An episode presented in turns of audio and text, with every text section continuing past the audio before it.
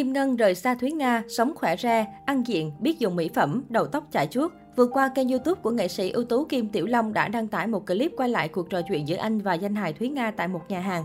Tại đây, Thúy Nga bất chợt nhớ về ca sĩ Kim Ngân và hỏi thăm tình hình đàn chị từ Kim Tiểu Long. Anh nói, gần đây tôi vẫn gặp cô Kim Ngân. Cứ mỗi lần tôi đi ăn ở một quán cơm chay gần chỗ cho người vô gia cư, là cô Kim Ngân đều thấy rồi vào gặp tôi. Những lúc như vậy, tôi đều mời cô Kim Ngân ăn một bữa cơm chay, rồi cô lại đòi đi siêu thị mua sắm. Trong những lúc gặp gỡ, tôi thấy cô Kim Ngân thời gian gần đây rất khỏe, tâm trạng vui vẻ, tinh thần tỉnh táo, lanh lẹ hơn hồi xưa rất nhiều. Đi mua mỹ phẩm, cô Kim Ngân không bao giờ chọn đồ rẻ, đồ kém chất lượng. Cô phải chọn những mỹ phẩm rất tinh vi, khó tính, đúng màu mình thích mới mua. Chẳng hạn mua son môi hay kẻ mắt, cô Kim Ngân phải chọn đúng màu của cô ấy. Nếu màu đó hết mà gạ cô ấy lấy sang màu khác là cô ấy nhất quyết không chịu. Thúy Nga nghe vậy liền tiếp lời Kim Tiểu Long. Đúng vậy, tính chị Kim Ngân là thích cái gì, phải chọn đúng cái đó, đắt cũng được nhưng phải lấy đúng món chị ấy thích.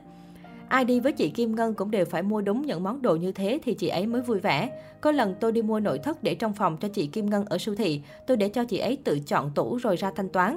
Tới lúc thanh toán, chị ấy dãy nảy lên kêu không đúng tủ chị ấy chọn. Trong khi tôi nhìn y chang nhau, chị Kim Ngân lập tức dẫn tôi về lại chỗ bán tủ thì tôi mới biết hai cái tủ tuy cùng màu nhưng khác một chút về kiểu dáng. Cái tủ chị Kim Ngân thích nhìn đẹp hơn và đương nhiên đắt tiền hơn hẳn. Nói chung Kim Ngân rất tinh vi sành điệu.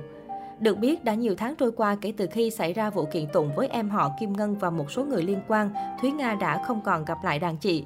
Tuy nhiên, Kim Tiểu Long vẫn thi thoảng gặp gỡ Kim Ngân, dù chính anh cũng từng bị em họ nữ ca sĩ dọa kiện và cấm không cho gặp. Trong những lần gặp gỡ này, Kim Tiểu Long thường dẫn Kim Ngân đi ăn và mua quà cho cô, anh nói. Nói chung, kể từ khi gặp Thúy Nga tới giờ, cô Kim Ngân thay đổi rất nhiều so với lúc trước. Cô ấy ăn diện, đầu tóc chải chuốt hơn, biết dùng mỹ phẩm, son phấn các kiểu và giao tiếp với mọi người cũng tự tin cởi mở chứ không khép kín như trước. Kim Ngân vẫn đi lại ngoài đường nhưng không còn dáng vẻ của một người vô gia cư lang thang như trước. Tôi cũng chỉ mong sao cô Kim Ngân sớm khỏi bệnh. Trong thế gian này, tạo hóa sinh ra con người để yêu thương nhau, chứ không phải thù oán, giận hờn, ghét bỏ nhau. Chúng ta phải yêu thương giúp đỡ nhau trong mọi hoàn cảnh. Còn nhớ trước đây, danh hài Thúy Nga thường xuyên chia sẻ những đoạn clip ghi lại hành trình giúp đỡ ca sĩ Kim Ngân từng bước thoát khỏi cuộc sống lang thang của một người vô gia cư. Tuy nhiên, hành động tốt của nữ danh hài lại bị nhiều người lên tiếng phê phán thậm tệ. đỉnh điểm một người có tên là GN, em họ Kim Ngân phản đối việc Thúy Nga đi theo giúp đỡ, cho rằng cô dành bảo trợ Kim Ngân, bất cứ ai cũng không thể quản lý chăm sóc cho Kim Ngân.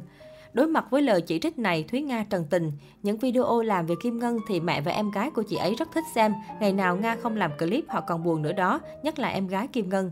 Tự nhiên giờ có anh nhận là em họ Kim Ngân nên phản biện và nói Nga đủ thứ. Tính của người này rất hơn thua, dùng lời lẽ nặng nề với Thúy Nga. Sau này Thúy Nga mới biết người này chửi Nga thậm tệ trên Facebook.